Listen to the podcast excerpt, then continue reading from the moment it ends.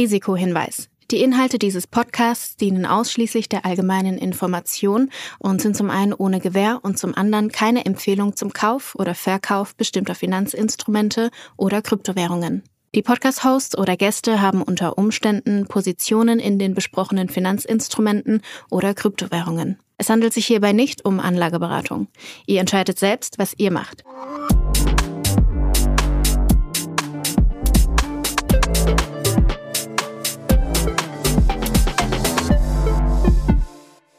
Moin Max, jetzt haben wir gerade mit Friederike von Gnosis, äh, von der Gnosis Chain oder der Gnosis DAO gesprochen. Für mich war es so ein bisschen, wie sagt man immer, Trip Down Memory Lane dadurch, äh, dass wir hier über sehr viele, über die Anfänge der, der Blockchain-Community in Berlin, in Deutschland gesprochen haben und ich mich natürlich noch sehr gut daran erinnern kann, wie auch Gnosis damals gestartet hat. Und ähm, ich fand es sehr spannend, ähm, vor allem auch, weil wir, glaube ich, ganz, ganz viele unterschiedliche Aspekte äh, mit ihr besprochen haben und man, glaube ich, auch gemerkt hat, wirklich, dass sie da auch technisch äh, sehr, sehr tief drin steckt und ähm, ja, die eine oder andere Sache erklären kann. Äh, total. Also offen gesprochen, ich hatte vor dem Gespräch etwas Respekt. Das liegt an mehreren Dingen. Einerseits, äh, es gibt ja so verschiedenste Öfen und man muss definitiv sagen, ihr Ofen, der brennt besonders heiß. Also sie ist da gemessen an IQ äh, und, was sie auch schon in der Vergangenheit dazu beigetragen hat, äh, ganz, ganz vorne dabei, so dass ich Respekt hatte aus einer technischen Sicht und sicherlich muss man auch sagen, dass der Podcast jetzt äh, für euch Zuhörer einer der technischeren sein wird, äh, den, den ihr jetzt in der Founder Series gehört habt. Ähm, aber sehr, sehr spannend, weil Gnosis selbst, und das ist quasi der zweite Punkt, warum ich Respekt hatte vor dem Gespräch, äh, halt so ein Riesenkonstrukt eigentlich ist. Also mit ganz anderen Ideen gestartet damals, mittlerweile halt eine eigene Layer One auf dem Weg dahin. ICO gehabt, ähm, super spannende Protokolle äh, rausgesponnen. Und diese, sagtest du, äh, diese Reise haben wir auch äh, quasi mit ihr jetzt durchlaufen äh, und sicherlich spannend, äh, ihren Blick darauf zu verstehen, wie das alles, wie eins zum anderen gekommen ist und welche Rolle jetzt und Positionierung auch Gnosis als äh, Blockchain wählt. Kann ich dir nur zustimmen. Ich glaube, ich würde auch sagen, ticken technischer als die anderen Folgen, die wir hier im Rahmen der Founder Series aufgenommen haben.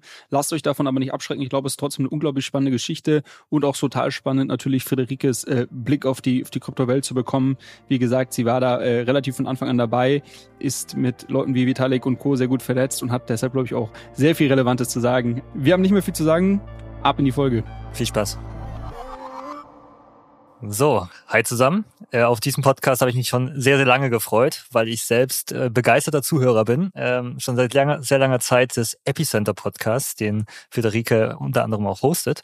Und ich glaube, die Geschichte, um die es heute gehen soll, ist natürlich einerseits Friederikes äh, Weg äh, in Krypto und auch die letzten Jahre, was sie da eigentlich so tolles alles gemacht hat.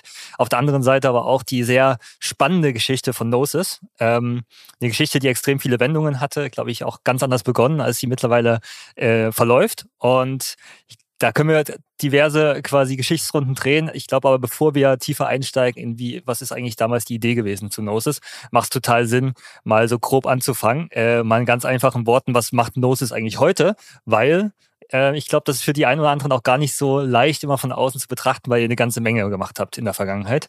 Ähm, vielleicht, Friederike, magst du mal kurz beginnen mit so einem kurzen Abriss, wofür Gnosis eigentlich heute steht? Ja, absolut. Total schön hier zu sein. Ähm, Gnosis steht heute hauptsächlich für Gnosis Chain. Das ist eine Layer One Blockchain, die mit Trustless Bridges, also mit Brücken, die man benutzen kann, ohne irgendjemandem vertrauen zu müssen, mit Ethereum Mainnet verbunden ist. Ähm, es ist die nach Ethereum am, dezent am meisten dezentralisierte Chain. Wir haben über 110.000 Validatoren und ganz viele verschiedene Anwendungen unter anderem DAOs, Social Applications, ähm, Decentralized Science, mehr oder weniger alle DeFi-Primitives ähm, sind auf Gnosis Chain. PoApp kennt man vielleicht. Ähm, Spiele, zum Beispiel Dark Forest, ähm, ist auf Gnosis Chain. Ja, und äh, insofern ist es praktisch eine kleine Schwester zu Ethereum, auch dezentralisiert, deutlich billiger. Einfach dadurch, dass viele, viele Applikationen aus Ethereum rausgepreist wurden, dadurch, dass es ja. jetzt doch sehr teuer ist. Der, also genau, Gnosis Chain, äh, mittlerweile, glaube ich, so äh, quasi euer größtes Projekt. In der Vergangenheit habt ihr, das hatte ich schon ange, angesprochen, ganz, ganz viele andere Sachen gemacht ähm, und vor allem auch mit einem ganz anderen Thema gestartet, äh, Prediction Markets. Äh, nach meinem Verständnis quasi die Idee, ähm, auf Ereignisse, die in der Zukunft äh, stattfinden, irgendwie Wetten abschließen zu können. Etwas, was eigentlich regulatorisch äh, gar nicht so einfach ist, äh, teilweise auch gar nicht so gewollt ist, aber dank äh, Blockchains äh, vorstellbarer geworden ist. Magst du uns da mal abholen, weil das ja eine Sache ist, die er heute auch gar nicht mehr macht, äh, wie so die Gründungsgeschichte damals gewesen ist, 2015 und du selbst bist ja auch 2017 dazugekommen. Vielleicht kannst du da mal quasi tiefer einsteigen, wie, wie hat das eigentlich alles begonnen? Ja, absolut. Also Gnosis hat angefangen als Projekt innerhalb von äh, Consensus, äh, kennt, kennt vielleicht auch der ein oder andere, ähm, war tatsächlich das erste Projekt innerhalb von Consensus. Äh, meine Mitgründer Martin und Stefan haben es damals innerhalb von Consensus gegründet und dann, als es praktisch seine eigene Firma geworden ist, 2017, bin ich mit dazu gekommen als Mitgründerin. Die Unternehmensidee war tatsächlich, Vorhersagemärkte zu bauen. Also im Prinzip ist, ist ja die Beobachtung, dass es häufig verschiedene Informationsquellen gibt für eine bestimmte Information und die oft gar nicht miteinander übereinstimmen. Äh, und da ist dann die Frage, was ist denn hier eigentlich die richtige Vorhersage? Also zum Beispiel jetzt, was ist das Wetter morgen in Berlin? Und da war praktisch die Idee, dass man so ein bisschen Wisdom of the Crowd mäßig das durch Informationsmärkte löst, indem man Leuten die Möglichkeit gibt, ihre eigenen äh, Beliefs, also das, was sie glauben, was eintreffen wird, Geld zu hinterlegen und so praktisch äh, so ein gewichtetes Wisdom of the Crowd eine Prognose zu bekommen. Und ich muss mal ganz kurz eine Anekdote reinschmeißen, äh, weil äh, ich, ich war ja zu der Zeit auch schon äh, aktiv ähm, und, und in der, im Ethereum-Ökosystem und das war tatsächlich einer der einer der ersten oder einer der sehr frühen Use Cases, an die ich mich erinnere, die dann auch auf den entsprechenden Foren und ähm, Skype-Gruppen und sonst was diskutiert wurden. Ähm, von daher, ich, äh, ich fühle mich da irgendwo, irgendwo abgeholt ähm, und finde das auch ganz spannend, dies, dieses Thema Wisdom of the Crowd. Und, und, und ich meine, zum einen kannst du natürlich darüber, ähm, darüber, dass du Märkte daraus machst und, und die Leute quasi mit ihrem mit ihrer äh, Geldbörse quasi ihre Meinung vertreten müssen, kannst du natürlich äh, dafür sorgen, dass du halt sehr akkurate ähm, Vorhersagen letztendlich bekommst. Äh, ne? Und und ich glaube so ein bisschen eine Frage, die ich mich, äh, die ich mir gestellt habe, also ich, ich finde das total spannend und glaube ich auch im Zuge von ähm, von großen Wahlen. Also in den USA gibt es ja immer so große Prediction Markets rund um die um die um, um die ähm, Präsidentschaftswahlen dann. Ähm, ich habe mich immer so ein bisschen damit schon gefragt, auch was sind die Use Cases? Also so ich was mir dann eingefallen ist, direkt so irgendwie so Sports Betting und sowas. Aber das sind halt super effiziente Märkte, die ja auch sehr, sehr schnell ähm, sich updaten müssen. Ähm, von daher, da ist vielleicht so dieser dezentrale Wisdom of the Crowd Charakter gar nicht so äh, um, um, unbedingt das Richtige. Kannst du, weißt du noch, oder, oder kannst du sagen, was damals so die, die Use Cases waren, die ihr so als erstes dafür, dafür gesehen habt? Ja, auf jeden Fall. Also es ist eigentlich im Prinzip, wenn man sich anguckt, was ist eigentlich die Payout-Struktur von so einem Informationsmarkt, dann lässt sich das auf unheimlich viele Sachen projizieren. Also ganz viele Sachen lassen sich als Vorhersagemarkt oder Informationsmarkt tatsächlich darstellen. Zum Beispiel eine Versicherung. Ja, also zum Beispiel sagen wir, du hast eine Brandschutzversicherung, dann ist es praktisch in den Terms von einem Vorhersagemarkt, es ist einfach eine Wette darauf, dass dein Haus abbrennt. Äh, denn im Prinzip in dem Moment, wo das Haus abbrennt, bekommst du ein Payout und wenn das Haus nicht abbrennt, bekommst du keinen Payout. So, das kann man natürlich auf ganz, ganz viele Sachen generalisieren. Auch zum Beispiel viele Finanzprodukte funktionieren genauso, dass du praktisch, wenn eine Sache eintritt, eine Auszahlung bekommst und ansonsten nicht. Häufig ist es auch für Informationen, die tatsächlich noch gesammelt werden müssen. Zum Beispiel Eins von meinen Lieblingsbeispielen ähm, ist äh, die Nordostpassage. Das ist äh, die, die Seestraße nördlich von Russland. Ähm, wenn man von Europa nach Asien fahren möchte mit dem Schiff und das ist offen, das ist nicht zugefroren, dann ist das zehn Tage schneller, als wenn man durch den Suezkanal fährt und dann praktisch um Indien rum. Man möchte aber natürlich wissen, ob das zugefroren ist oder nicht und ob das auch praktisch in, der, in dem Zeitraum zugefroren sein wird. Und da sind natürlich ganz viele Leute, die prinzipiell privilegierte Informationen haben. Zum Beispiel Leute, ähm, die da Fischereistationen betreiben oder äh, Leute, die Wetterstationen dort haben oder Satellitenbetreiber und so weiter. Prinzipiell könnte man sich vorstellen, dass man da eine Art Vorhersagemarkt fandet, wo man praktisch im Prinzip Informationen kauft, an die man sonst nicht so einfach drankommt. Ich kann euch auch sagen, weswegen ich glaube, dass es bisher noch nicht so richtig geflogen ist. Julius, wie du schon gesagt hast, war das damals ein totales Hype-Thema in der Community. Ähm, ja. Leute haben das geliebt. Also einfach, weil halt auch so viel, es war, es war, fing gerade so an, praktisch mit der Disinformation und man, man dachte eigentlich irgendwie, man könnte da bessere Informationen erzwingen, so brute force mäßig. Und weswegen ich glaube, es bisher noch nicht geflogen ist, ist, weil man bei Märkten im Allgemeinen den Anspruch hat, dass man gewinnt, auch wenn man keine privilegierte Informationen hat. Also zum Beispiel, wenn man, wenn man in den, in Aktien investiert, also auch wenn man jetzt einen Indexfonds oder so äh, benutzt, mhm. Dann hat man trotzdem die Erwartung, dass man mal nach zehn Jahren mehr Geld hat als vorher. Und das ist bei Prediction Markets inhärent nicht so. Es ist inhärent Nullsummenspiel. Und für manche Sachen ist das, ähm, ist das okay. Zum Beispiel für Versicherungen ist es okay. Bei Versicherungen benutzen ihr Kapital da deutlich effizienter, als es Vorhersagemärkte machen könnten, einfach weil die ähm, mit derselben, mit demselben Geld mehrere Ereignisse versichern, deren Wahrscheinlichkeiten orthogonal zueinander sind. Also zum Beispiel äh, ein Erdbeben in der Türkei und eine Flutkatastrophe in Alaska oder so. Mhm. Und äh, das funktioniert praktisch auf Smart Contract-Ebene nicht, weil da praktisch jemand ähm, einen Judgment Call machen muss, was ist jetzt hier unkorreliert und was nicht. Aber prinzipiell ähm, ist es erstmal ein Nullsummspiel. Und was ich glaube, was tatsächlich das Second Coming sein wird von Prediction Markets, ähm, vermutlich etwas reframed, ist, dass man als als ähm, Collateral, also als Underlying Asset, ähm, kein Fiat-Produkt hat, sondern tatsächlich zum Beispiel eine Aktie oder so. Ähm, das heißt, man hat tatsächlich nicht einen Prediction-Markt, äh, wo man hinterher äh, einen Dollar bekommt, wenn man recht hat und ein äh, und äh, äh, einen Dollar nicht bekommt, wenn man nicht recht hat, sondern wenn man, dass man zum Beispiel eine Tesla-Aktie bekommt, wenn man recht hat und eine Tesla-Aktie nicht bekommt, wenn man nicht recht hat. Zum Beispiel kann man dann sagen, ich möchte Tesla ähm, ich möchte gerne eine Tesla-Aktie halten unter der Bedingung, dass Elon Musk Ende des Jahres nicht mehr CEO ist. Hm. Dann kann man zum Ausdruck bringen, dass man glaubt, dass die Tesla-Aktie mehr wert wäre, wenn Elon Musk nicht mehr CEO wäre. Ähm, aber trotzdem hat man praktisch als Underlying, also das, was man bekommt, wenn man halt was bekommt, hat man immer noch was, was, wo man, von dem man glaubt, dass es so oder so appreciated. Ähm, und äh, ich glaube tatsächlich, dass dieses Informationen auf Assets handeln, ähm, dass das tatsächlich kommen wird. Finde ich sehr spannend. Finde ich sehr spannend. Aber was du ja, was du auch gesagt hast, quasi, dass der, der ursprüngliche Prediction Market für den durchschnittlichen Crypto Degen äh, nicht wirklich äh, funktioniert hat, weil es quasi null so ein Spiel ist und, und weil ja auch ähm, ja einfach der, der, der durchschnittliche Informations äh, gerade halt, also da, da, sagt, dass da keiner irgendwie ähm, über viele Wetten hinweg da irgendwelche Informationsasymmetrien hat in der Regel und, und somit der Incentives nicht gegeben war, das auch irgendwie zu verfolgen, oder? Ja, und es ist auch super schwierig tatsächlich zu erklären, wie man auf Sachen wetten soll. Ja, also zum Beispiel, wenn der Markt die Wahrscheinlichkeit von irgendwas bei 5% sieht, aber du glaubst, die Wahrscheinlichkeit ist 10%, dann glaubst du ja eigentlich, dass es nicht passiert, aber nur weil der Markt glaubt, dass es noch weniger nicht passiert, als du das glaubst, musst du trotzdem dann eigentlich die Position kaufen, ich glaube, dass das passiert. Also rational. Und ich meine, für Leute, die halt irgendwie gerne rechnen, ist es okay, aber für die meisten Leute ist es halt total kontraintuitiv und das ist echt brutal hart, das Leuten zu erklären, was sie, was sie jetzt hier rational machen müssten. Und Leute wählen, also Leute benutzen es häufig dann auch einfach wie eine Abstimmung. Ähm, die, die kaufen einfach, was sie was sie wollen, was passiert.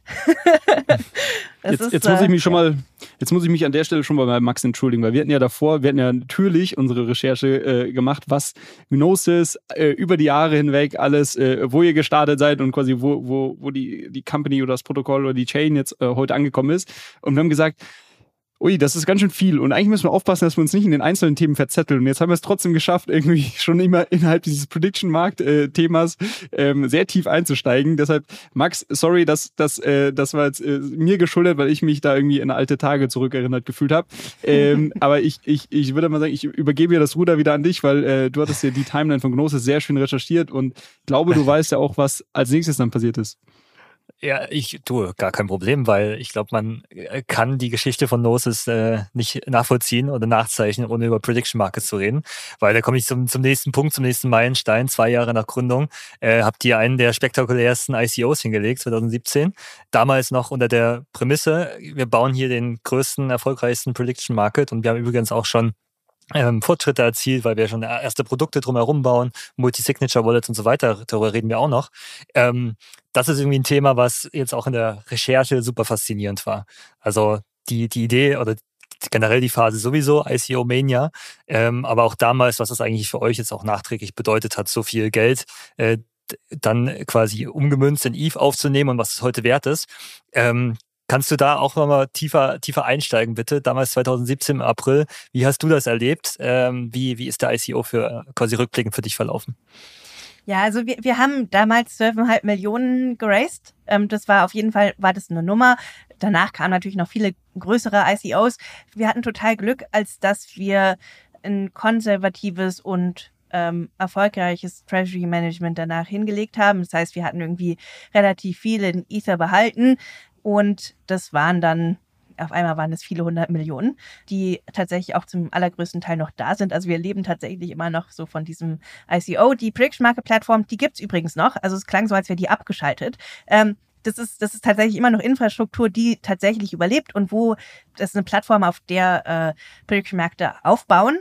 Und das, ich habe neulich mal wieder reingeguckt zum World Cup Finale. Da war praktisch auf dem Wer wird Weltmeister waren hm, etwas über 100 Ether gesetzt. Also es ist schon tatsächlich, also es gibt es gibt noch Volumen, nicht nicht mehr so viel wie wie wir früher mal gedacht hätten, aber es ist auf jeden Fall es ist noch da. Man kann es benutzen, das ist prima. Genau, wir also wir haben das gebaut und das ist jetzt einfach öffentlich zugängliche Infrastruktur, die jeder benutzen kann. Und, und trotzdem habt ihr dann irgendwann die Entscheidung getroffen, da nicht mehr euren Fokus drauf zu setzen, auf das Thema genau. Prediction Market? Genau, also es ist dann, es war dann einfach so, wir hatten, äh, wir sind irgendwann halt zu, zu dieser Einsicht gekommen, dass, äh, dass es durch diese Nullsummen, durch diesen Nullsummencharakter praktisch mit Fiat als Underlying erstmal dass es da erstmal größere Opportunities gibt, Gelegenheiten, Sachen zu bauen, die Leute benutzen. Wir hatten auch tatsächlich schon eine ganze Reihe von Infrastrukturprodukten ähm, gebaut, einfach weil wir das auch selber brauchten. Wir waren halt so, so früh und man brauchte halt irgendwie eine Datenbank und man brauchte äh, ein Multisig-Wallet und so weiter. Und wir haben dann tatsächlich viele Sachen gebaut, auch um diesen Use Case von äh, Prediction Markets herum, nämlich zum Beispiel de dezentralisierte Infrastruktur, ähm, diese Tokens, die man dann bekommt, fair zu handeln und zu halten. Und äh, genau, das, das ist, äh, war, waren dann ja, dezentralisierte Börsen, gab es verschiedene Instanzen von. Äh, die erste hieß Dutch X, ähm, die beruhte auf so einem äh, Dutch Auction Mechanismus. Und äh, da haben wir dann immer weiter dran gebaut, äh, bis zur aktuellen Version, die heißt CowSwap, äh, ist mittlerweile eine eigene Firma, äh, ist ausgegründet letztes Jahr. Und äh, die macht praktisch Batch Auctions. Einfach dadurch, dass man, dass man äh, auf der Blockchain automatisch diskrete Zeit hat, weil Sachen, die in einem Block passieren, tatsächlich gleichzeitig gemintet werden. Ähm, und man dann praktisch in diesem Block kann man, kann praktisch derjenige, der den Block baut, darf entscheiden, welche, was in welcher Reihenfolge aufgenommen wird in den Block. Das gibt demjenigen einen großen Vorteil. Ähm, und wir haben dann praktisch für uns entschieden, wir bauen einfach Infrastruktur so, ähm, dass alle Sachen, die in einem Block verkauft werden auf dieser Börse, die haben einfach alle den gleichen Preis.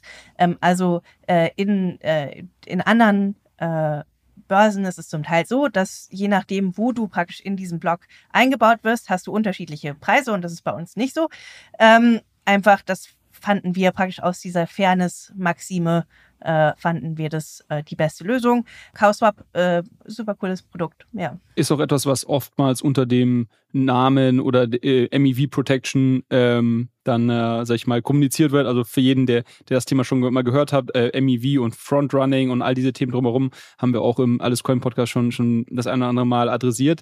Ähm, was ich ganz spannend finde, ist, was ich, was ihr letztendlich erlebt habt, ähm, ist etwas, was man bei, bei vielen oder bei einigen erfolgreichen Startups sieht, ist, dass man irgendwie eine Idee anfängt und sich dann selber Tooling und Infrastruktur baut, um irgendwie diese Idee zu verfolgen. Und irgendwann merkt man, hups, äh, es gibt ja irgendwie noch mehr Leute, die, die, die auch diese Infrastruktur brauchen. Äh, und vielleicht ist es schlauer, dass ich gar nicht mal die ursprüngliche Idee verfolge ähm, oder die vielleicht irgendwie nur also am Rande weiterverfolge, sondern mich auf diese Infrastrukturthemen ähm, fokussiere. Ich glaube, so ist nämlich auch zum Beispiel, also Slack ist so eine bekannte Story, die haben ursprünglich mal ein, ein Spiel entwickelt und haben mhm. dann sich quasi ihr internes Messaging-Protokoll selber oder, oder äh, App gebaut und, und das ist dann Slack geworden und gibt ein paar so Beispiele. Ähm, und wenn man so die Geschichte äh, hört, dann erinnert mich das ein bisschen daran, ähm, dass, dass ihr dann quasi euch selber die, die Börsen gebaut habt, weil ich selber, selber die Multisig-Wallet gebaut habe und dann eigentlich ja irgendwann, ja, Inkubator ist, glaube ich, das falsche Wort, aber irgendwie sehr viel erfolgreiche Produkte und Companies aus Gnosis und aus diesem Ökosystem dann rausgekommen sind. Wie, wie hast du das verfolgt?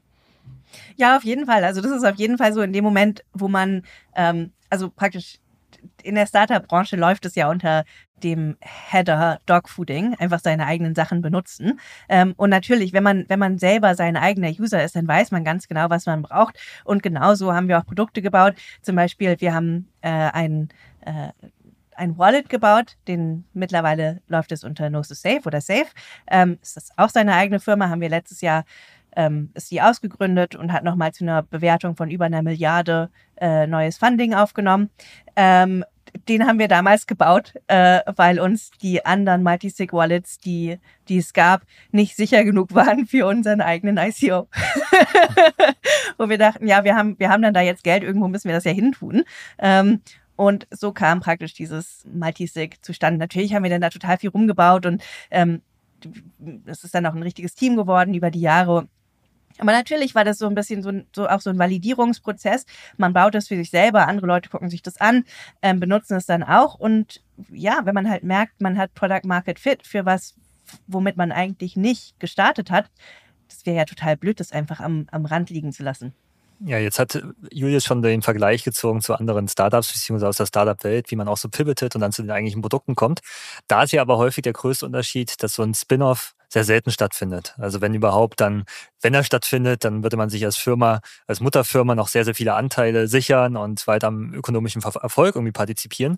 Bei euch ist es anders. Also nach meinem Verständnis habt ihr natürlich trotzdem an äh, eine, eine Token-Partizipation, sowohl bei Safe als auch bei äh, Kao-Protokoll. Aber vielleicht kannst du da auch nochmal also erklären, was ist da die Denke gewesen aus quasi aus einer internen Sicht heraus? Ähm, ja, den, den ganzen neuen Lösungen die eigene Bühne geben, damit sie sich noch besser entfalten können und Fokus haben können.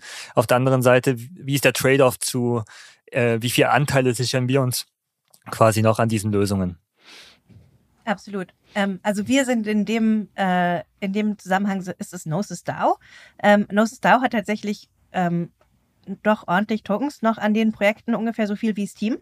Ähm, das finde ich auch fair. Es, es, es, sieht immer weniger aus, als es ist, weil bei diesen, ähm, bei diesen Launches auch viel an die Community geht. Einfach weil die Community natürlich auch wahnsinnig viel macht und wichtig ist ähm, und weil man damit auch so eine, so, ein, so eine Dynamik, so einen Flywheel-Effekt erzeugen kann. Gnosis DAO hat ordentlich Token und äh, wird da auch an der Upside ordentlich partizipieren. Ähm, weswegen haben wir uns dazu entschlossen, diese Produkte zu auszuspinnen. Es ist eigentlich relativ simpel. Ähm, und zwar, wenn man Sachen baut, was unheimlich wichtig ist, ist Focus. Man muss sich auf irgendwas konzentrieren, man muss sich voll dahinter schmeißen. Und wenn man drei Pferde im Rennen hat, geht es nicht so gut. Tatsächlich kann man viel an das Team abgeben, ähm, aber damit sich das Team wirklich selber verantwortlich fühlt, müssen sie sich als Gründer fühlen. Das muss dein Baby sein. Ähm, ansonsten you can't pay people to care. Das ist tatsächlich so eine von den, von den Learnings, die wir über die letzten Jahre gemacht haben.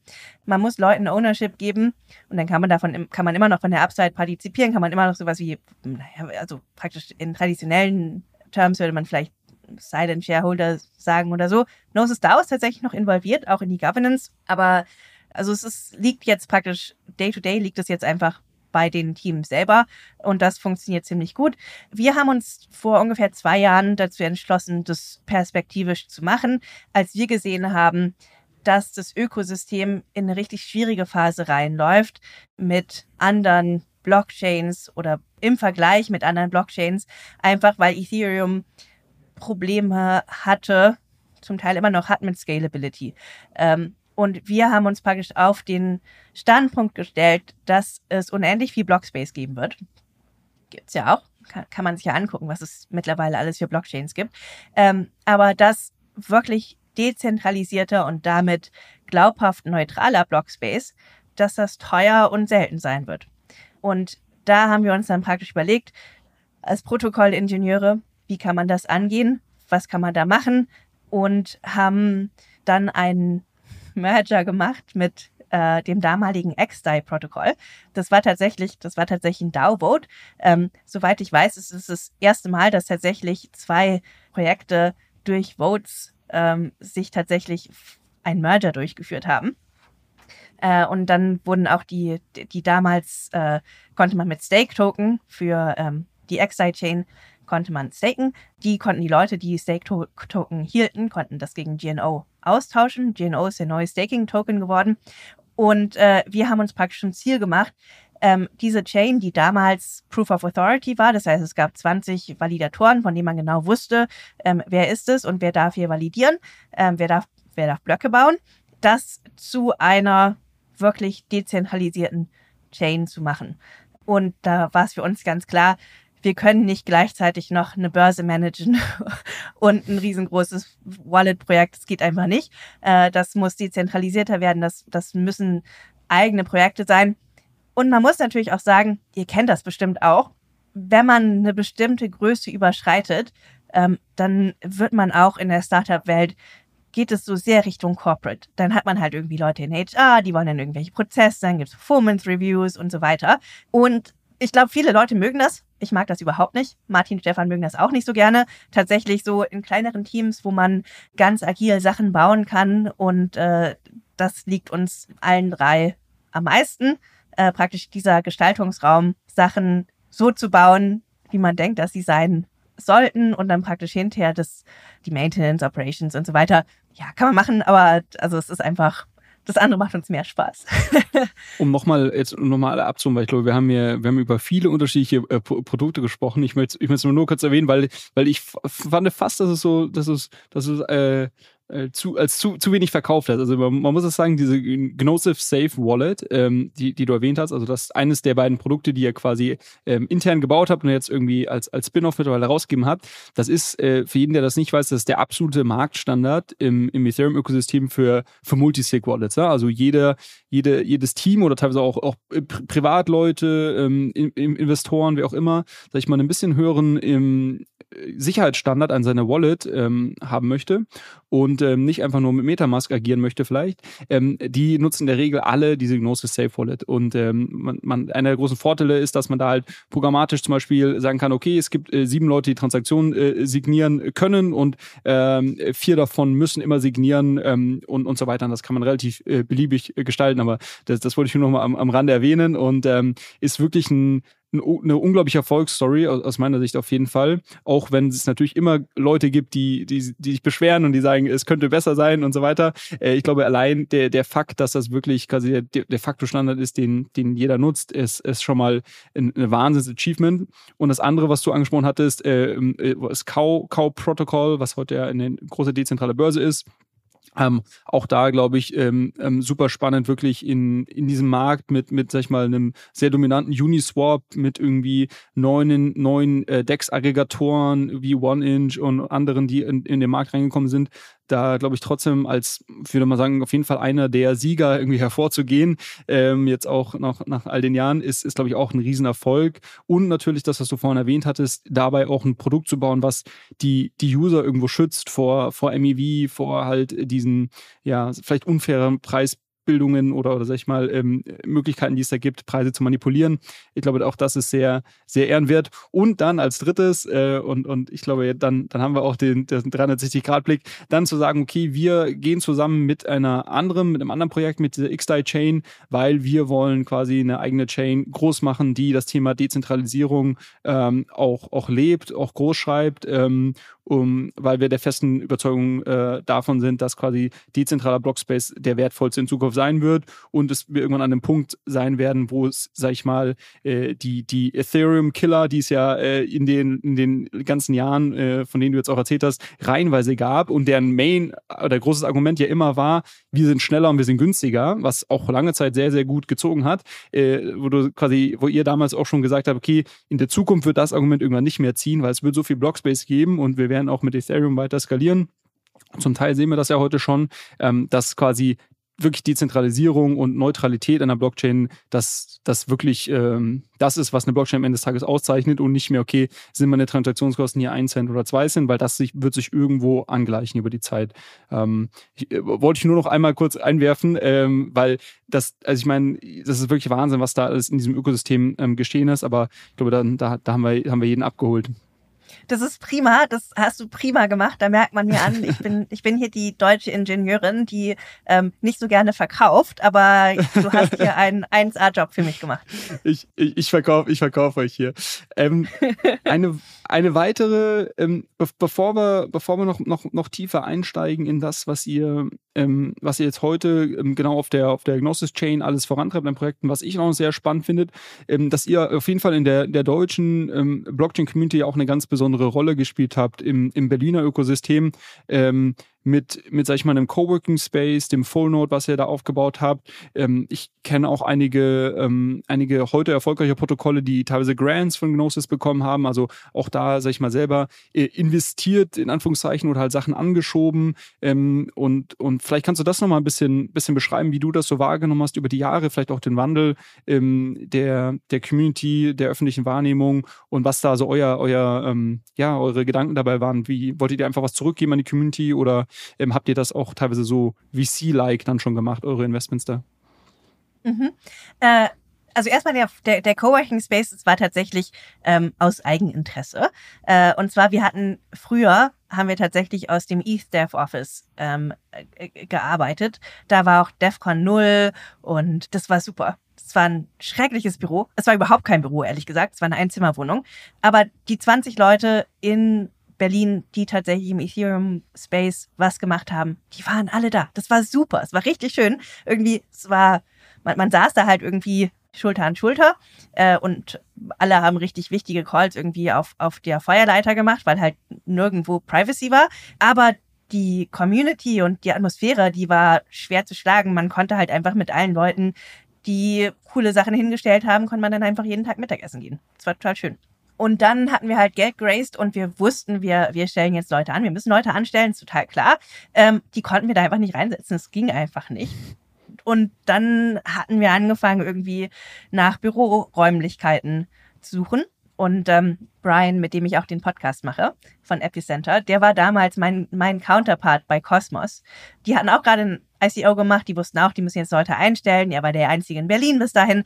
Äh, und da haben wir uns zusammengetan äh, und haben gesagt, okay, gut, dann machen wir sowas wie das Dev Office, aber vielleicht ein bisschen größer und vielleicht als echtes Büro, vielleicht auch noch mit Meetup Space. Ähm, und so sind wir äh, zum Full Node kommen.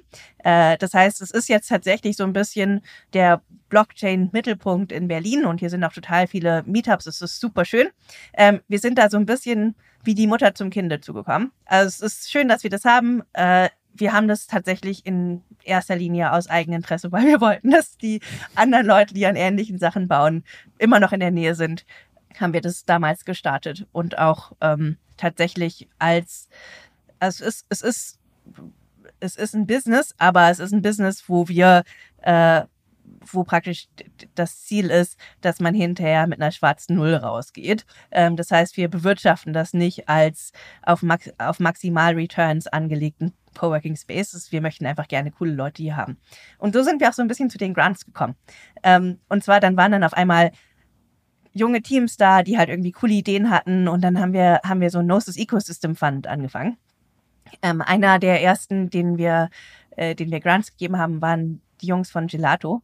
Äh, damals hießen die noch Instant DX. die Hatten haben, wir auch schon im Podcast. ja, super cool. Äh, die haben damals äh, klein, also kleinere Add-ons gebaut für äh, den Safe und dann ähm, für, für äh, die Dutch Exchange. Das war eine von den äh, früheren Inkarnationen von der jetzigen, äh, vom jetzigen Chaos Swap.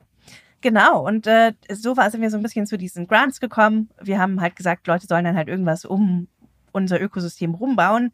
Ähm, am Anfang haben wir nur Grants gegeben, dann sind wir dazu übergegangen, hauptsächlich tatsächlich Investitionen zu tätigen.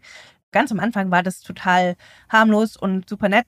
Ähm, es gab dann doch eine ganze Reihe von Leuten, die das versucht haben, ein bisschen auszunutzen. Ähm, also nicht nur bei uns, sondern auch bei anderen. Äh, Im Prinzip so professionelle Grants Harvester, die, mhm. und du, das möchtest ja nicht. Du möchtest ja nicht irgendjemanden haben, der halt irgendwas baut und dann zum nächsten zieht, sondern du möchtest halt irgendjemanden unterstützen in einer frühen Anfangsphase. Ähm, und so sind wir dann dazu gekommen, hauptsächlich zu investieren. Das hat auch gut funktioniert für uns. Also es war auch Teil von unserem finanziellen Success, dass wir ganz am Anfang in The Graph und so investiert haben, Gelato und andere Projekte. Wir haben mittlerweile, hat No Star vermutlich sowas wie 20 bis 30 Portfolio-Projekte, in die wir ähm, investiert sind. Ähm, und das war für uns prima so, also zum Teil haben wir so Sachen gemacht wie Token Swaps, also dass wir praktisch unsere Token gegen deren Token äh, getauscht haben und, äh, äh, und uns äh, dazu committed haben, die eine bestimmte Anzahl von Jahren zu halten. Das macht natürlich so Allianzen in äh, so einem Ökosystem. Das hat für uns immer prima funktioniert. Äh, insofern, ja, VC ist vielleicht ein bisschen zu viel gesagt. Also es war auf jeden Fall, es war halt so Thesis-driven VC äh, im Prinzip. Also es war praktisch nicht total agnostisch. Wir nehmen das, was am meisten, wo wir glauben, dass man am meisten Return bekommt, sondern was halt schon irgendwie dazu passt zu dem, was wir machen. Leute, mit denen wir gerne zusammenarbeiten möchten, Leute, die wir unterstützen möchten, Sachen, die wir gerne möchten, dass die existieren in dem Ökosystem. Und äh, ja, das, das, das ist praktisch so unsere VC-Geschichte. Vom Geschäftsmodell ist das ja sehr, sehr spannend, auch Gnosis, wie das so erwachsen ist. Ähm, jetzt habt ihr quasi ein ICO gehabt, damals ganz, ganz viel quasi EVE eingenommen, was heute natürlich mit der Preissteigerung, die es dann auch in den letzten Jahren dazu gegeben hat, sehr, sehr viel wert ist. Ähm, Im Prinzip könntet ihr, wenn ihr wolltet, wahrscheinlich von den äh, Staking Yields äh, alleine leben. Jetzt die, die quasi die die Mitarbeiter finanzieren, die weiter an Gnosis arbeiten und parallel noch in der sehr komfortablen Situation als früher Ökosystem-Player dann auch in die spannendsten Projekte wie Gelato, The Graph und so weiter zu investieren. Also sehr, sehr spannend. Ähm, und vielleicht die Frage, wie, wie ist die Firma, oder vielleicht kannst du darüber auch nochmal aufklären, so die Unterscheidung vielleicht zwischen den Leuten, die irgendwie aktiv an Gnosis arbeiten und dem Gnosis DAO und wie da eigentlich so die Governance-Prozesse sind. Ähm, wie, wie ist die heute aufgebaut? Wie viele Leute arbeiten bei Gnosis und wie ist die Kommunikation mit dem DAO? das ist, ein super, das ist ein super interessantes Themenfeld. Das ist nämlich auch gar nicht so einfach zu beantworten, ähm, weil, also wir haben tatsächlich angefangen als ähm, eine Firma, die wir gegründet haben, mit der wir auch den ICO gemacht haben. Ähm, und dann ist natürlich so ein bisschen ähm, die Frage, ähm, was ist die Firma eigentlich oder an, an, an wen wächst dieser Wert, an wem wächst der Wert zu? Ähm, und da steht natürlich so ein Token-Modell und Equity an der Firma, die stehen sich im Wege. Und wir haben dann für uns entschieden, dass diese Proceeds, die uns irgendwie auf dem Papier eigentlich selber gehört haben, ähm, von dem ICO, dass das eigentlich müsste das so eine Art Foundation sein. Ähm, und wir haben dann tatsächlich über die Jahre versucht, praktisch die Firma in eine Foundation umzuwandeln. Da sind wir mittlerweile fast am Ziel. Die Firma hat aber die allermeisten Assets auch irgendwann in eine DAO divested. Das heißt, die sind da praktisch in die DAO reingeflossen. Ähm, die DAO hat einfach eine Token Governance. Das heißt, Leute, die GNO-Tokens halten, die können praktisch über die Geschicke dieser DAO mitbestimmen. Es geht über Snapshot Votes, kostet kein Gas, Gas dann muss einfach nur Messages sein. Ist ziemlich einfach. Genau. Und da gibt es praktisch Proposals im Forum, ähm, was, äh, äh, was passieren soll. Die, die sind sehr unterschiedlich groß. Wir müssen, wir sind da gerade dran, äh, noch bessere Prozesse einzuführen. Zum Teil sind es irgendwie so Sachen wie ähm, äh, wir machen eine, wir machen eine Tour durch Mexiko und erklären den Leuten, was Web 3 ist, möchtet ihr euch beteiligen mit 1000 Euro. So, und dann müssen die Leute halt darüber abstimmen. Und zum Teil waren es aber auch so Proposals wie, ähm, wir hätten gerne 100 Millionen für einen für ein Ökosystemfund und äh, ein Business Development Arm für Gnosis, ähm, wo wir dann so Sachen wie Marketing, Developer Relations, Hackathons, Grants, Business Development, Investitionen und so alles da draus machen und dafür 40 Leute anstellen. Das heißt, irgendwie sind, wir müssen das noch so ein bisschen tweaken, dass man praktisch sehen kann, was jetzt die wirklich wichtigen Proposals sind und welche nicht. Und äh, das sind tatsächlich beides Proposals, die durchgegangen sind. Ähm, also es ist beides tatsächlich hinterher passiert. Ähm, genau. Und das heißt, äh, wenn man GNO-Tokens hat, kann man sich daran beteiligen. Äh, im Forum kann man mitschreiben, ohne dass man irgendwas braucht. Ähm, es gibt auch keine Mindestanzahl von GNO-Tokens. Also das ist eigentlich relativ offen. Äh, ist auch schön. Wir wissen mittlerweile, also am Anfang wusste man natürlich, wer wer ist. Äh, mittlerweile habe ich keine Ahnung mehr, wer viele von den Leuten sind. Und dadurch, dass es halt auch diese Proposals gab, ähm, dass sich tatsächlich DAOs oder Entitäten äh, beworben haben, praktisch bestimmte Bereiche für Gnosis DAO zu übernehmen, ähm, weiß ich auch gar nicht mehr so ganz genau, wie viele Leute eigentlich für Gnosis arbeiten. Ich würde schätzen, so 150 vielleicht, aber ich weiß es nicht ganz genau. Ähm, es sind über, es sind mittlerweile vermutlich fast zehn verschiedene Entitäten und dann noch eine ganze Reihe von Leuten, die es praktisch ohne Entität machen. Ähm, und äh, die schreiben dann einfach Proposals, sagen, was sie machen wollen. Dann gibt es Milestones. Ähm, ja, es ist natürlich, es ist äh, manchmal ein bisschen weniger gelenkt, ähm, als man das vielleicht sonst hätte. Aber es gibt dafür auch unheimlich viele Leute, die an den Erfolg glauben. Und ich glaube, dass das tatsächlich so ein bisschen ähm, unsere Unternehmenskultur nachhaltig prägen wird. Also praktisch diese DAO, äh, diese DAO-Experience. Ich, ich kenne das von ganz vielen Leuten, die praktisch vorher in regulären Unternehmen gearbeitet haben, äh, die sagen, das würden sie nie wieder machen. In der Dauer ist viel schöner. Jetzt äh, auf dem Papier äh, bist, also was heißt auf dem Papier? Offiziell bist du CEO äh, von Gnosis mhm. und offiziell oder jetzt aus der von, auch von tradierten, der Firma, ja. Von der, von der Firma, genau. Und aus der tradierten Welt, CEO, Chief Operations Officer, ist ja ganz klar so die Bereiche, also irgendwie HR fällt häufig darunter, halt wirklich äh, teilweise Vertrieb, äh, Operations, die ganzen Geschäfte quasi, die so eine Firma auch am Laufen halten. Äh, jetzt hast du schon gesagt, äh, du weißt selbst gar nicht so richtig, wie viele Leute eigentlich so an diesem Gnosis-Ökosystem so arbeiten. Wie, äh, welchen Einfluss hat das auf deine Rolle? Wie würdest du selbst deine Rolle heute bezeichnen? Das ist super lustig, denn ich war, ich bin eigentlich so drauf und dran, die COO zu, zu droppen. Ähm, wir hatten das damals, ähm, als wir das gegründet haben, haben wir uns Titel gegeben. Ähm, da haben wir dann CEO, CTO und COO gewählt, einfach weil das so die und das korrelierte halt aber immer nur lose mit dem, was wir tatsächlich tatsächlich abgedeckt haben. Ähm, ich mache viele von den Sachen, die normalerweise ein COO macht, zumindest bei uns in der Firma. Ähm, für Gnosis DAO ist es vielleicht nochmal ein bisschen eine andere Frage. Ähm, in Wirklichkeit war es halt so, wir waren halt drei Techies.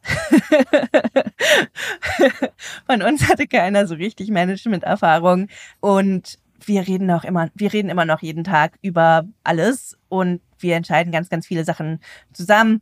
Ja, ich hatte auch überlegt, also ich glaube, einer oder zwei von den beiden anderen haben es schon gemacht, dass man praktisch einfach den Titel tatsächlich ganz droppt und einfach nur noch sagt Co-Founder. Genau. Aber ganz am Anfang, vor allem wenn einen niemand kennt, dann ist es schon irgendwie so ein bisschen, ist es hilfreich, wenn Leute zumindest einordnen können, wo man ungefähr steht in der Unternehmenspyramide. Und so sind wir so ein bisschen zu den Titeln gekommen.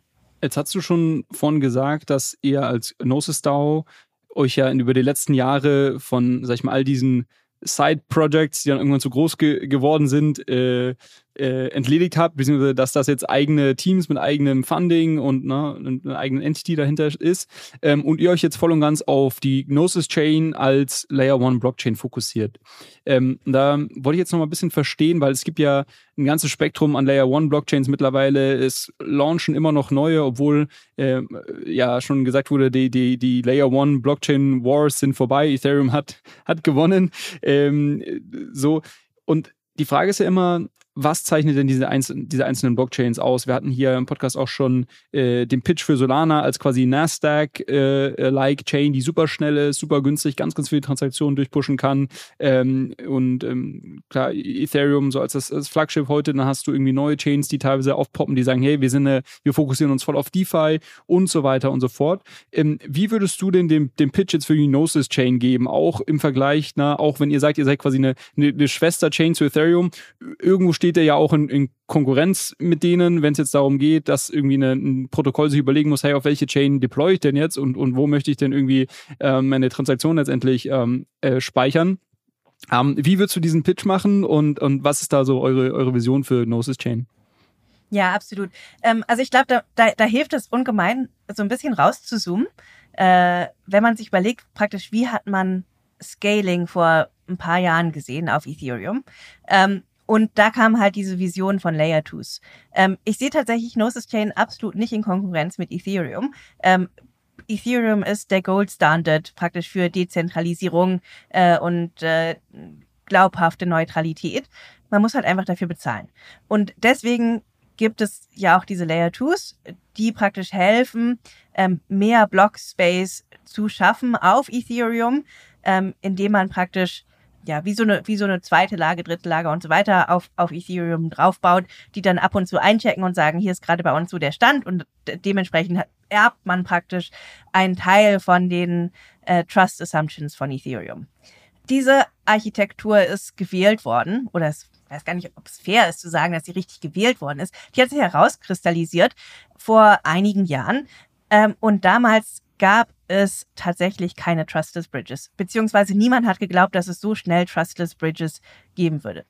Ähm, was der, das Problem ist, ähm, wenn man ähm, Assets zwischen verschiedenen Layer One Blockchains bridgen möchte, ist immer, dass die eine Blockchain verstehen muss, was der Zustand der anderen Blockchain ist. Also um zu sagen, okay, ich schicke jetzt Bitcoins von, äh, von Bitcoin nach Ethereum, muss halt Ethereum Blockchain verstehen, was ist der, was ist der State von der Bitcoin Blockchain und auch verstehen, dass diese Bitcoins praktisch, solange sie praktisch auf Ethereum sind, auf Bitcoin nicht genutzt werden können und andersrum. Dass äh, diese Bridges, die es gab, die waren immer in irgendeiner Art und Weise trusted. Also da war praktisch, entweder es war halt jemand, der das praktisch dann, es war halt irgendein Multisig-Wallet, wo das die Leute dann praktisch sein mussten, also die, die Validatoren von dem Multisig sein mussten. Ja, es war auf jeden Fall nie trustless. Und diese trustless Bridges, das ist tatsächlich gekommen mit die, diesem Quantensprung in der Zero Knowledge ähm, Technologie. Was mhm. Zero, ich weiß nicht, ob ihr Zero Knowledge Leute schon auf dem Podcast hattet. Wir hatten keine Zero Knowledge Leute, aber wir haben es im Podcast schon schon ein paar Mal äh, schon ein paar Mal ähm, erklärt. Ich bin aber immer wieder gespannt. Also meine bisher meine Lieblingserklärung so zu zum Zero Knowledge Einstieg ist die ist die Wo, Where's Waldo? Äh, ich weiß nicht, ob du, ob du die kennst, quasi zu sagen. Ja, mit ich dem kann dir, mich ich im kann Loch dir, in dem Papier. Genau, genau, genau, genau. Aber ich bin auch äh, sehr gespannt. Also äh, gerne auch dein äh, 60 Sekunden Pitch für Zero Knowledge Crypto Free, aber du kannst es auch kurz halten, weil ich glaube, wir haben es im Podcast schon der einen oder anderen Ecke erwähnt. Du kannst es auch einfach als Privacy Technology beschreiben, wie es dir am liebsten ist. Genau, also ähm, im Prinzip ist es, ist es eine Art von Technologie, wo man beweisen kann, dass man was weiß, ohne dass man es tatsächlich in praktisch in voller Länge beweisen muss.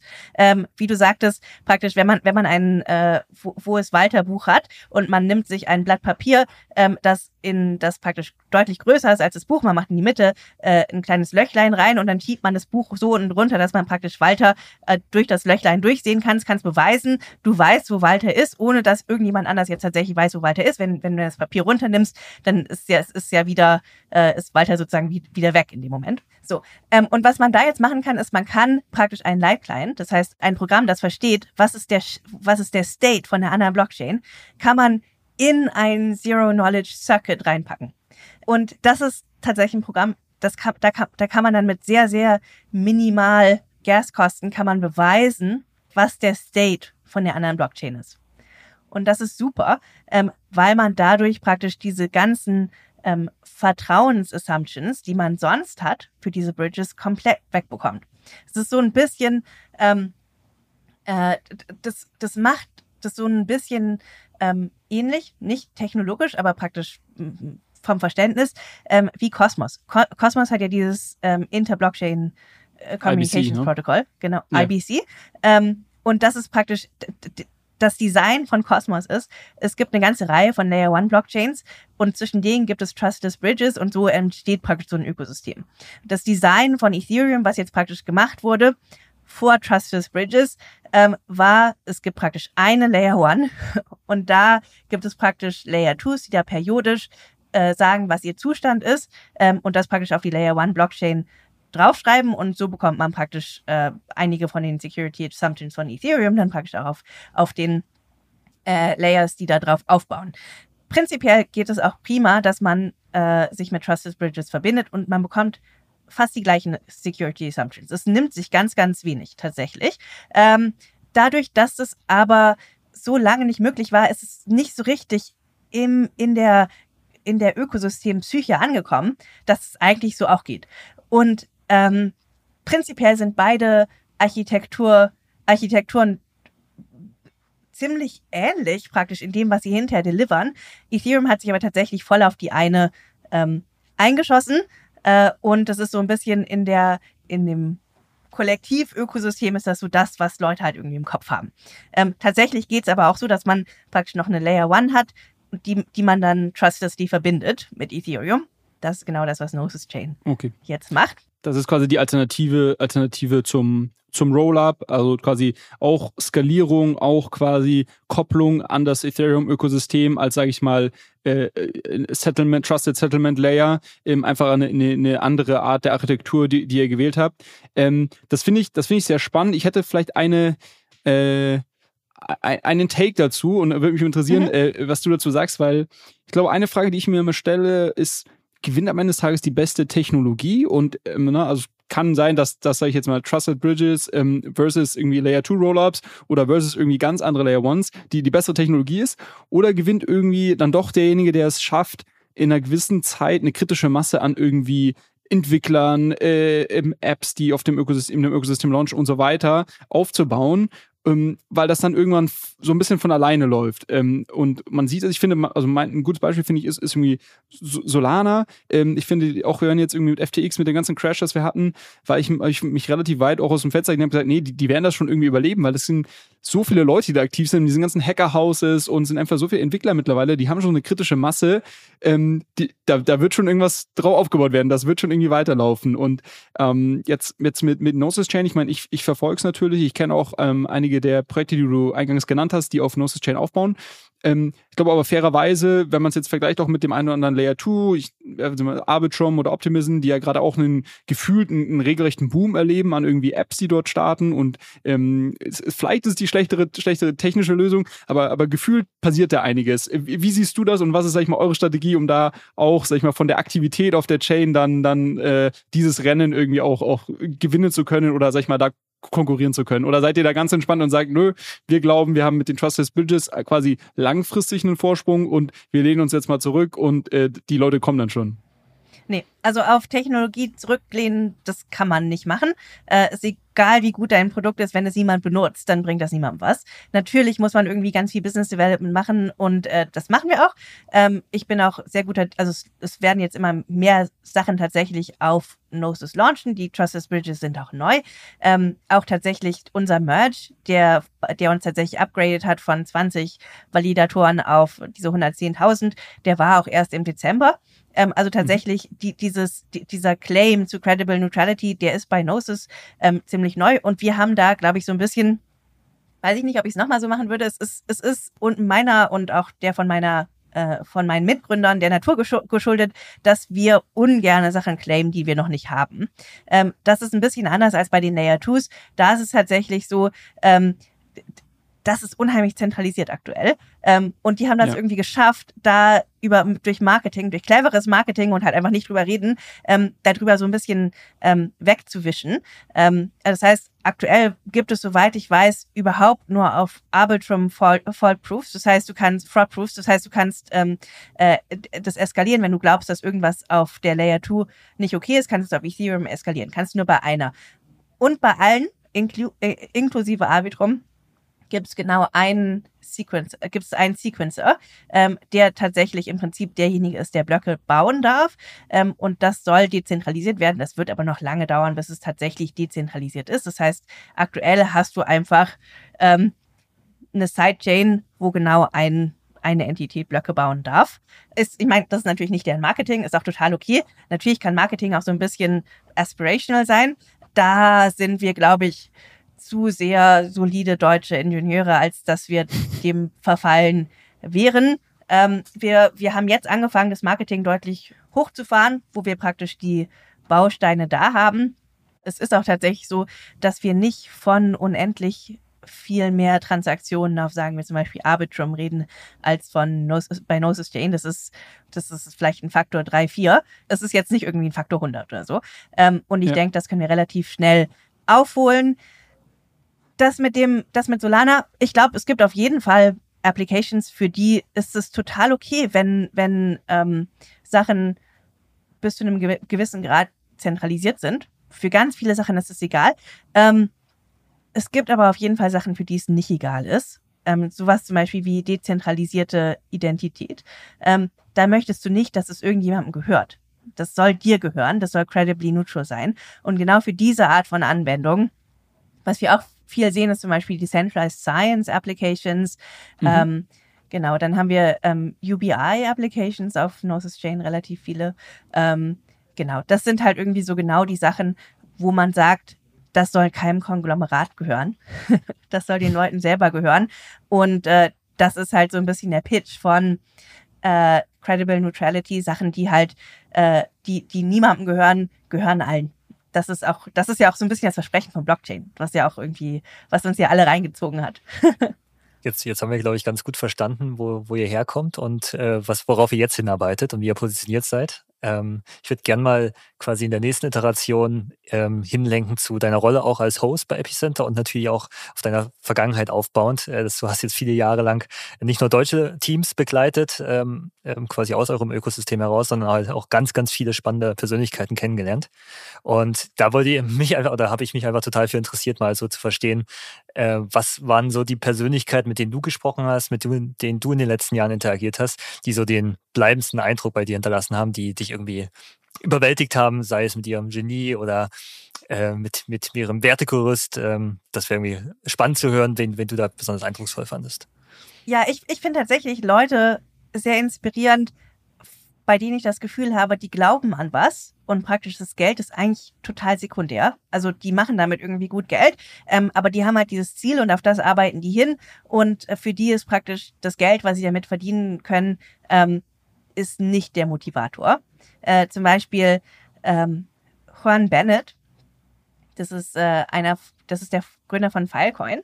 Ähm, äh, bei dem ist es zum Beispiel so. Äh, da habe ich das Gefühl, der macht das aus genau den richtigen Gründen und der macht auch was anderes, was ich sehr bewundere.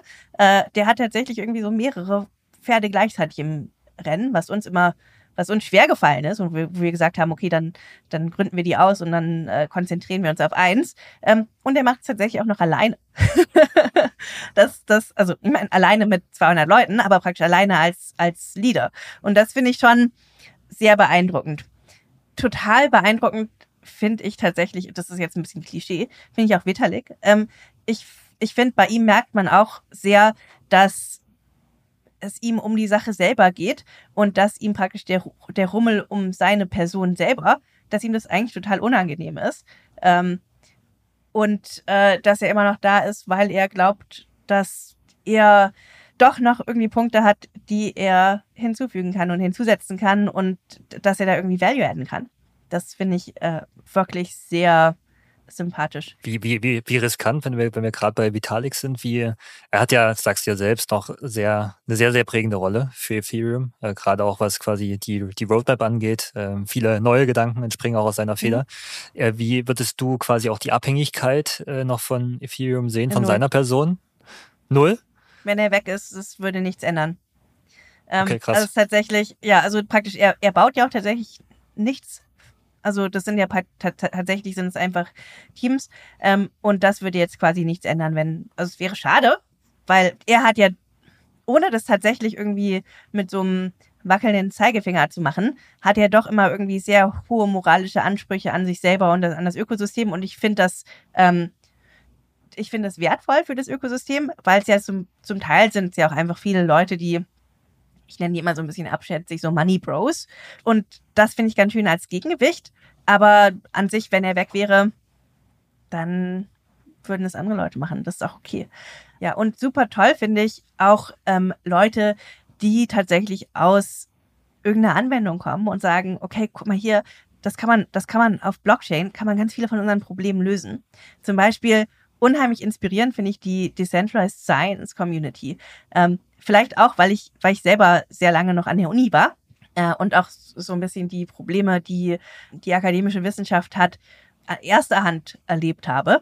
Und da ist es wirklich, sieht man wirklich irgendwie Researchers, die halt irgendwie jahrelang als Wissenschaftler gearbeitet haben und gesagt haben, guck mal, hier sind Sachen, die funktionieren einfach nicht gut. Die können wir besser bauen, wenn wir es auf Blockchain-Technologie aufbauen und das dann einfach nochmal neu bauen. Das finde ich, das ich total schön, wenn es praktisch aus so einem ähm, sehr ideologischen äh, und nicht so opportunistischen Geist heraus entsteht. Und das ist auch eigentlich die perfekte Überleitung, ähm, weil wir natürlich auch, jetzt haben wir dich hier als ja, Krypto-Blockchain-Veteranin, muss man ja fast schon sagen, und natürlich auch, ähm, sag ich mal, eben dadurch, dass du mit Gnosis auch im, im Epicenter eben der Blockchain-Welt äh, verwurzelt seid, haben wir dich hier natürlich äh, zu Gast und, und würden natürlich auch super gerne hören, was sind denn so die, die ein, zwei, drei Themen, jetzt hast du gerade schon Decentralized Science angesprochen, die dich gerade äh, rumtreiben, wo du, wo, die du siehst und du sagst, okay, das finde ich mal wirklich spannend. Das ist irgendwie jetzt nicht irgendwie hundertste, äh, weiß ich nicht, die App, die vielleicht jetzt nicht wirklich Innovationen mitbringt, aber ähm, wo du wirklich sagst, okay, wenn ich jetzt irgendwie richtig viel Zeit hätte, ich glaube, dann würde ich mich da, äh, da dahinter klemmen. Ähm, das wäre mal spannend zu hören. Mhm. Ich würde tatsächlich irgendwie nochmal so differenzieren zwischen DeSci und Open, ähm, Finance. Ähm, also DeSci ist für mich so ein bisschen das so Richtung DGen und Yield on Yield on Yield und Yield Farming und so. Und Open Finance, für mich ist die Idee, dass man Finanzinstrumente freischaltet für Leute, die sonst da nicht drankommen. Ähm, also zum Beispiel für Leute, die kein Bankkonto haben oder die nicht accredited Investor sind und so weiter. Ähm, und das finde ich total wertvoll. Da freue ich mich auch praktisch auf die nächste Iteration von Projekten. Ich glaube, dass DAOs unheimlich viel machen werden dieses Jahr. Ich glaube, das wird auch noch so ein bisschen breiter laufen, auch praktisch so DAO-to-DAO Collaboration, Decentralized Society, Soulbound Tokens. Das wird alles irgendwie, ich nehme an, da werden wir dieses Jahr viel sehen. Ja, Decentralized Science, das glaube ich auch, das ist gerade ganz am Anfang. Das liegt mir besonders am Herzen tatsächlich. Ähm, und ansonsten eine von den Sachen, die wir uns auch als Gnosis zur Aufgabe gemacht haben, ist tatsächlich Unconditional Basic Income, also bedingungsloses Grundeinkommen. Da gibt es verschiedene Konzepte, wie man das praktisch auf die ähm, auf der Blockchain umsetzen kann, ohne dass man praktisch einen State Backer braucht. Ähm, und da wird auch tatsächlich jetzt in Q2 der erste 1500 Leute Trial in Indonesien losgehen. Mit der Hälfte der Leute sind sind äh, Merchants, die andere Hälfte sind äh, hauptsächlich Käufer. Aber das ist also das ist da passiert unheimlich viel. Ich glaube auch, dass wir da gesamtgesellschaftlich wirklich was verändern können. Ich glaube auch, dass tatsächlich so Social Networks kommen, zusammen mit Decentralized Identity. Ja, also ich glaube, dass praktisch von diesen Hyper-Financialization Use Cases, ähm, dass wir uns da praktisch ein bisschen wegbewegen werden. Vielleicht mit der, mit, mit äh, der Ausnahme von Real-World Assets. Da bin ich mir sehr sicher, dass das dieses Jahr nochmal, einfach weil es da regulatorische Hürden gab, die bisher praktisch noch nicht so richtig überwunden wurden, aber mittlerweile weiß ich von mehreren Projekten, dass das eigentlich ähm, mehr oder weniger auf der Zielgeraden ist. Ich denke, da werden wir auch noch einiges sehen. Super spannend. Ich glaube, bei bedingungslosen Grundeinkommen, da sind jetzt einige Ohren quasi äh, ganz, ganz spitz geworden, weil das ja schon auch eine gesellschaftliche Debatte ist, die seit Jahren geführt wird, äh, also auch immer stärker geführt wird. Mittlerweile einige Parteien, die sich auch dafür stark machen. Ähm, was man zumindest in meiner Erfahrung oder Wahrnehmung seltener gehört hat, ist, wie Blockchain quasi das Thema auch vorantreiben kann. Kannst du da nochmal so in zwei, drei Sätzen sagen, äh, welchen Engel da Blockchain irgendwie an, an Value mit, mit beitragen kann? Ja, absolut. Ähm, und zwar, was du für bedingungsloses Grundeinkommen ja unbe unbedingt brauchst, ist praktisch eine Liste von Leuten, die tatsächlich berechtigt dazu sind. Und zwar bei einem bedingungslosen Grundeinkommen sind es zwar alle, aber es sind alle genau einmal, richtig? Ähm, und da bist natürlich in dem Moment, wo du nicht einen zentralisierten Akteur hast, der sagt, ähm, der Max, der war schon, der darf nur einmal, ähm, da äh, bist du da, ist es so ein bisschen schwierig darzustellen. Ähm, und was wir gebaut haben oder was äh, mein Mitgründer Martin sich vor ewigen Zeiten ausgedacht hat und was er so ein bisschen nebenher äh, mit ein paar Leuten umgesetzt hat und was mittlerweile auch Teil von Gnosis ist, ähm, ist Circles UBI. Kennt vielleicht auch der eine oder andere. Es ist vor ein paar Jahren gelauncht. Gibt auch 200 Leute ungefähr, die sich da angemeldet haben. Ähm, und es funktioniert so, dass du praktisch deine eigenen Circles mintest, zwar einen die Stunde, und du bekommst dann nicht generelle Circles, sondern du bekommst Max Circles oder du bekommst Julius Circles, ich bekomme Friederike Circles. Ähm, und was du machst, ist, du trustest Leuten, die, die du kennst. Ähm, und was du damit sagst, ist, ich weiß, der Julius, der ist eine echte Person. Ähm, wenn der Julius mich bezahlen möchte mit seinen Circles, dann nehme ich seinen Circles genauso wie ich meine nehmen würden, würde. Das heißt, ich mache praktisch, ich sage praktisch, ein Julius Circle ist für mich genauso viel wert wie ein Max Circle.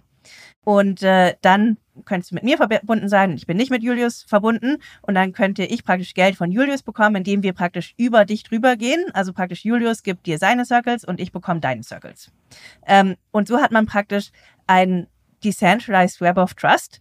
Jeder ist praktisch selber incentiviert, ähm, seine Verbindung zu kuratieren, sodass Leute, die praktisch das System missbrauchen, ähm, rausfliegen. Denn ansonsten läufst du ja Gefahr, dass du deren Circles ähm, hinterher hast und niemand die annehmen möchte. Und äh, damit kannst du praktisch Liquidität schaffen.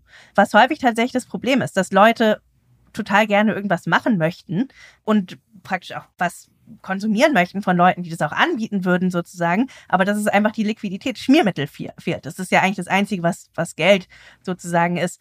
Ähm, und in dem Moment, wo praktisch jeder seine eigenen Circles haben kann ähm, und die praktisch dann auch traden kann, gibt es praktisch einen Algorithmus, der kann praktisch die, das ist der sogenannte Pfadfinder. Das ist der, der praktisch sagen kann, wie kommt man von Person A zu Person B und dann findet der praktisch so ein, das relativ, also es, ist ein relativ, äh, ist ein NP-hartes Problem, äh, aber da sind wir eigentlich, das ist mittlerweile eigentlich ganz gut äh, gehandelt von uns. Was natürlich dazu kommt, ist, also okay, man kann das alles bauen. Es kommt natürlich nochmal so ein Paradigmenwechsel dazu, weil viele Leute ähm, immer noch ähm, Vorteile haben gegen äh, bedingungsloses Grundeinkommen und sagen, naja, dann arbeitet ja niemand mehr und so weiter. Das ist eigentlich mittlerweile ganz gut gezeigt worden, dass das, das dem nicht so ist, dass Leute nicht in erster Linie ähm, arbeiten, damit sie nicht verhungern, ähm, sondern dass Leute da auch Sinn draus schöpfen und dass praktisch, wo das bedingungslose Grundeinkommen auch probeweise eingeführt wurde, dass es nicht dazu ge geführt hat, dass, dass Leute einfach den ganzen Tag im Bett liegen. Genau, trotzdem ist natürlich die Frage, wie erklärt man es Leuten? Und äh, dann ist auch das, was man noch dazu sagen muss, ist, was eingebaut ist in das bedingungslose Grundeinkommen Circles, ist, dass es jedes Jahr werden sieben Prozent der Circles, die in Existenz sind, ähm, werden verbrannt. das heißt, du bist praktisch incentiviert, deine Circles auch auszugeben. Denn wenn du die nicht aus, äh, ausgibst, dann verlierst du einfach jedes Jahr sieben Prozent. Mhm. Das gab es tatsächlich häufiger mal schon so in Lokalwährungen und so. Trotzdem muss man das Leuten erklären, wie es genau funktioniert und dass man praktisch Circles nicht ohne Ende horten kann, ähm, sondern dass man sie praktisch auch ausgeben muss. Denn wenn man praktisch mehr als, wenn man sagen wir zehn Jahre seine Circles immer aufhebt, dann bekommt man praktisch jedes, kommt man auf so ein Equilibrium, dass man praktisch jedes Jahr genauso viele weggenommen bekommt, wie man praktisch neu dazu gewinnt. Und wenn man sich anguckt, wie praktisch Geldschaffung bei uns im aktuellen System funktioniert, dann ist es ja so, dass Banken Geld schaffen dürfen für Darlehen und dann bezahlst du das praktisch wieder zurück und äh, äh, aber praktisch also Banken haben praktisch einen großen Vorteil dadurch, dass sie halt Geld schaffen dürfen und es verleihen. Ähm, das ist ja praktisch deren Businessmodell. Und nicht jeder darf eine Bank sein. Aber im Prinzip, ähm, also in unserem System, aber prinzipiell wäre es auch total denkbar, dass praktisch dieser Wert, der jetzt praktisch direkt an Banken geht, weil die halt dieses Geldschaffungsmonopol haben, dass das auch einfach direkt der Bevölkerung zu zugute käme. Genau wie man das praktisch von so Freedom Grants oder äh, so aus den USA kennt. Also dass, dass man tatsächlich sagt, okay, allein dafür, dass du praktisch ein ähm, Mensch bist in unserer Gesellschaft, verdienst du praktisch ein bestimmtes Grundmaß an Geld und das ist praktisch das, das gehört dir so oder so. Das ist, da sind praktisch so verschiedene Paradigmen, die man brechen muss und ich glaube aber, dass das ganz, ganz wichtig ist, dass wir das als Gesellschaft hinbekommen ich glaube, wenn man sich anguckt, also jetzt auch mit ChatGPT und so, wie krass das ist, was, was schon mit Computern geht. Ähm, ich glaube, es ist total illusorisch zu glauben, dass wir in zehn Jahren noch so viele Leute im Arbeitsmarkt brauchen, wie wir heute haben. Und praktisch, wenn man, wenn dann da alles dranhängt, also wenn praktisch das Leben zu Ende ist, wenn man, oder das Leben zu Ende, wenn es eine, eine große persönliche Tragödie ist, wenn man seinen Job verliert und keinen neuen findet, das wird als Gesellschaft nicht unendlich lange funktionieren. Und da muss man einfach mhm. irgendwie der, der Realität ins Auge sehen, dass man sagt, okay, prinzipiell haben wir genug Ressourcen für alle. Das heißt, wir haben gar kein Ressourcenproblem, wir haben ein Verteilungsproblem und sich zu überlegen, wie, wie man das angeht. Jetzt haben wir einen ganz schön großen Bogen geschlagen von Prediction Markets über, über, über deine, über, über eure äh, äh Geschichte bis hin zum ja, fast schon philosophischen Thema, ähm, was, was aber auch total, total spannend ist. Ähm, bevor wir dich gehen lassen, haben wir aber noch eine kleine äh, Überraschung beziehungsweise ein kleines Abschiedsgeschenk vorbereitet. Äh, wir stellen gerne äh, zum Abschluss unserer Folgen ähm, eine kurze Fragenrunde, also Rapid Fire. Die, ähm, die Fragen wird der Max gleich stellen und wird dir jeweils zwei Antwortmöglichkeiten geben. Äh, und es wäre klasse, wenn du auch entsprechend kurz auf die Fragen antworten könntest. Mhm. Ähm, und äh, ja, Max, ich übergebe an dich. Sehr gut. Äh, sind insgesamt fünf Fragen. Mhm. Und genau. Äh, geht los mit Optimistic oder CK Rollups? CK Rollups. Berlin oder Lissabon? Berlin. ICO oder Airdrop? Airdrop. Proof of Authority oder Proof of Stake? Proof of Stake. Und Coinbase oder Uniswap? Uniswap. Sehr cool. Klasse, das, waren, das war eindeutig. Da hat sich mal jemand anders an die Spielregeln gehalten hier. Wir hatten ja auch schon Leute, die dann zu jeder Frage trotzdem halbe Romane als Antwort gegeben haben. ähm, super, super spannend. Also ja, ich glaube, wir hatten es ja eingangs schon gesagt, total spannend ähm, zu sehen, was du über die Jahre, was ihr mit Gnosis über die Jahre hier alles für das Blockchain-Ökosystem äh, geschaffen habt, gebaut habt, aber auch natürlich zu sehen, woran ihr jetzt gerade arbeitet und ähm, vielleicht auch tatsächlich, wir hatten ja darüber gesagt, äh, ihr fahrt das Marketing gerade hoch. Ich glaube, Gnosis Chain sicherlich auch ein bisschen unterm Radar, vielleicht beim einen oder anderen. Ähm, deshalb äh, hier natürlich, ähm, schaut euch das genau an, ähm, wenn ihr was bauen wollt. Vielleicht ist das ja auch die Blockchain eurer Wahl. Und äh, ja, erstmal vielen, vielen Dank an dich, Friederike, dass du dir die Zeit genommen hast, ähm, uns das alles nochmal so zu erklären und aufzurollen total spannend und ähm, weiterhin ganz, ganz viel Erfolg auf eurem Weg. Und wenn wir in Berlin sind, beziehungsweise Max in Berlin, dann äh, sehen wir uns hoffentlich mal. Schön, vielen Dank, dass ich kommen durfte. Das war total spannend. Danke dir. Mach's gut. Ciao, ciao. Mann, Mann, Mann, das gibt's doch nicht. Da lässt man die Jungs ein einziges Mal allein für sieben Folgen Founder Series und sie kriegen es nicht einmal gebacken, auf unseren Instagram-Account hinzuweisen, auf die Podcast-Bewertungen hinzuweisen oder auf den Newsletter-Blog-Stories hinzuweisen. Und jetzt muss ich hier wieder in die Bresche springen. Aber genau dafür bin ich ja da und deshalb mache ich das jetzt auch. Wir würden uns sehr, sehr freuen, wenn ihr uns auf Instagram unter allescoin-pod folgt und uns Themenwünsche, Feedback, Kritik, Fragen oder ähnliches schickt. Das könnt ihr selbstverständlich auch sehr gern auf Twitter tun. Der Handle ist derselbe. Wir würden uns freuen, wenn ihr diesen Podcast auf Apple und Spotify mit fünf Sternen bewertet. Und nachdem Max sich hier sieben Folgen Fauna Series um die Ohren geschlagen hat, finde ich, hat das auch verdient, dass ihr Blog Stories den Newsletter abonniert. Ich glaube, es lohnt sich auch für euch, weil ihr da einfach in drei Minuten die tägliche Dosis an Krypto-News bekommt und immer bestens informiert seid. Ansonsten freue ich mich, dass wir uns am Samstag zu einer ganz normalen Folge Alles Coin Nichts Muss wieder hören. Bis dahin, euer Flo. Ciao, ciao.